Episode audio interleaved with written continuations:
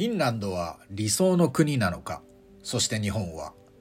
これもリアルなフィンランド、通称これフィン。ラジオトーク、アップルポッドキャスト、スポティファイでお聞きの皆さん、もう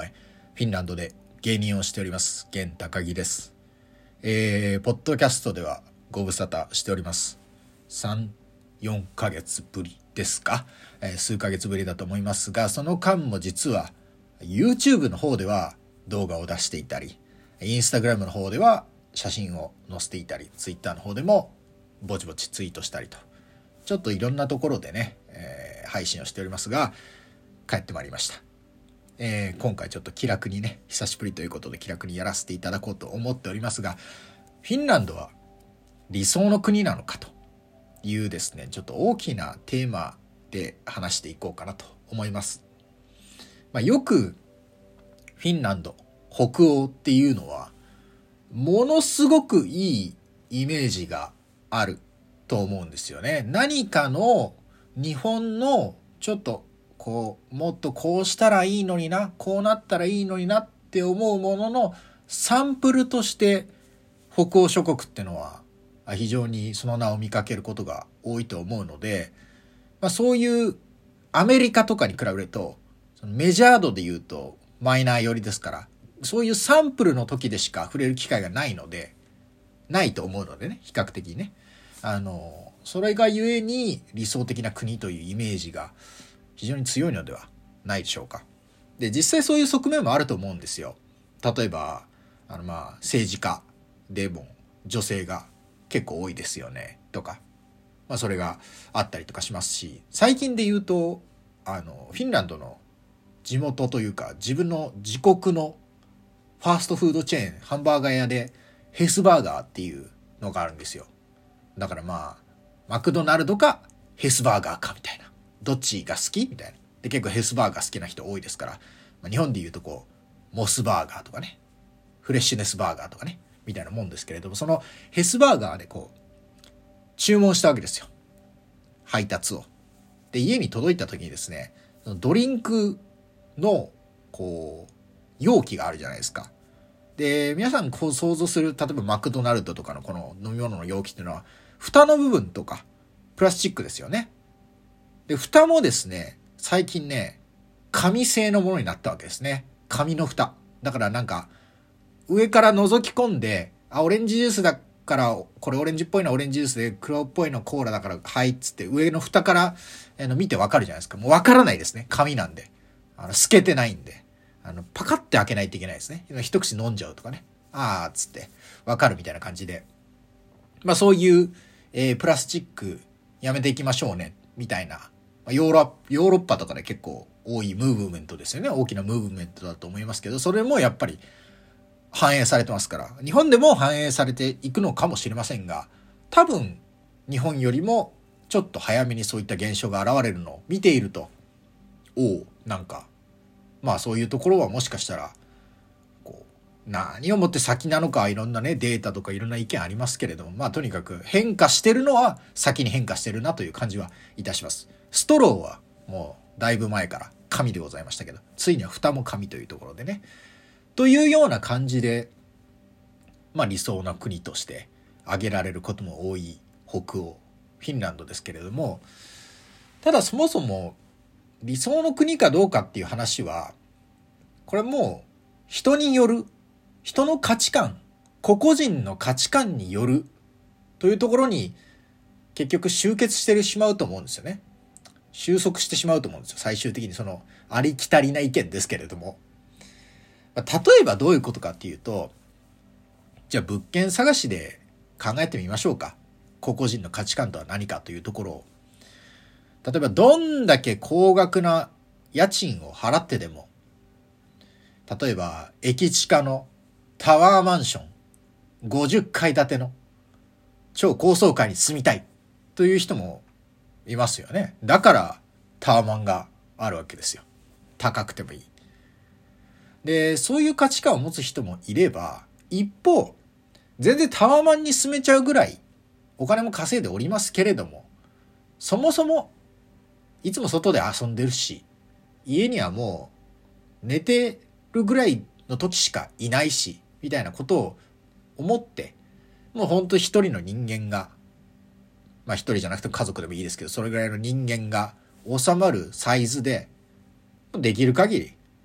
まあある程度のクオリティで安ければいいみたいな。まあだから安さが一番大事ですかね。みたいな人もいるわけですよ。もちろんその一般の感覚で言っても分かりますよね。自分で家探しするときも駅に近い方がいいけどちょっと予算オーバーだなみたいな。まあでも駅に近い方がいいなとも住んじゃう人と、まあ毎日ごふん歩くのがじゅっぷん歩くのに変わるぐらいだったらいちまい違うんだったらじゅっぷんの方にしようって人もいるわけですから、もう何が理想なのかはもう本当に人によるわけですよ。フィンランドにももちろんいい面がありまして、いろいろありまして、でそれを大事にしてる人からすればなんて理想な国なんだろうと思いますよね。例えばまあいっかげつの休みがザラである夏休みとかねっていうような環境を考えると、例えばワークライフバランスを非常に重要視してるっていう人からすればこれは理想の国だと思いますよね。で実際今あの私はフィンランドに暮らしてますけれども、少なくともあの日本のご飯というのはもう本当信じられないほど恋しいんですよ本当に信じられない、ほんびっくりするぐらい、いつもいつも大体その日本のご飯のことを考えますよね。まあ冗談っぽいですけど、まあ半分ぐらい誇張してる部分はありますけど、でも半分は嘘じゃないっていうか、やっぱりああ日本だったらもう本当今ちょっと作るのめんどくさいなってって時でも本当いっぷんにふん歩いたとこにあるコンビニ、都会に住んでたらね、いっぷんにふん歩いたとこにあるコンビニ行って、まあ、お惣菜でも買って、スーパー行ってお惣菜でも買って、唐揚げでも買って、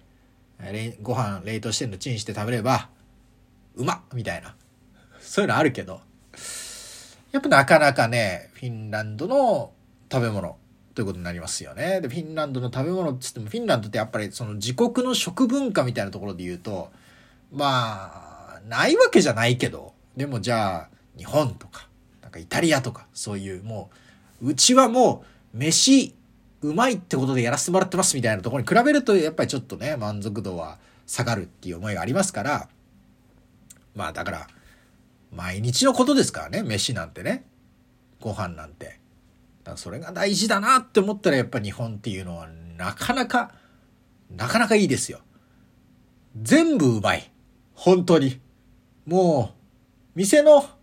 外観のレイアウトからしてうまい。もう、見た目からして。食品サンプルの時点でもううまいですから。うん、見てるだけでね、よだれ出てきちゃうみたいな。だからそうなってくるともう人によって変わるわけですよ。何が理想なのかっていうのは。ただまあ、日本もフィンランドもある一定のね、えー、まあ、比較的安全であるとか、そういう、あのクオリティみたいなところで言うと結構世界的に見ても満足度の高い国かもしれませんけれども、とはいえそれぞれに得意なところともっともっと頑張っていかなきゃいけないところいろいろありますから、人によって理想は変わってくるよねというお話でございます。で、まあ、ここからちょっと話は変わるというか、まあ、コレフィンがですね、まあ、常々言ってることですけれども、何をこうこういったポッドキャスト配信であったり、インスタ、ツイッターなどなど、YouTube などでの配信で、何をこうお届けしたいかみたいなことを、本当最後、短くまとめてお話ししようと思うんですけれども、これもリアルなフィンランドというタイトルでも少し伝わるところはあるかもしれないんですけど、私が伝えたいのは、このフィンランドで暮らす中で感じることとか、感覚とか、発見とか、リアルな暮らしの中で発見するリアルなものっていうのをお届けしたいんですよね。というのも、私がこのフィンランドとのつながりを持ったのは本当偶然がきっかけでして、たまたま妻がフィンランド人だったと、そのフィンランド人の妻とごねんろくねんまえに、えー、偶然出会ったという、そこからの始まりなんで、あの北欧が好きだったとかでもないんですよ。で、先入観もほぼなかったわけです。本当にみんながなんとなく聞いたことあるぐらいの、なんかフィンランドは名前知ってますよ。はい、北欧、えー、なんかよく、なんかそういう福祉がどうのこうので出てくるな、くらいでしたよ。で、真冬に初めて来た時にですね、まああのまあ悪くないんじゃないですかみたいな、なんかまあまあ、まあ、悪くない国かなみたいな感じからのスタートなんですよ。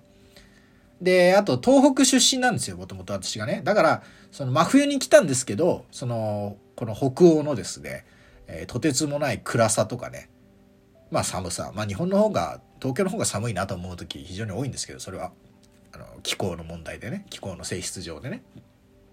まあそういうことに対する抵抗感がなかったというところも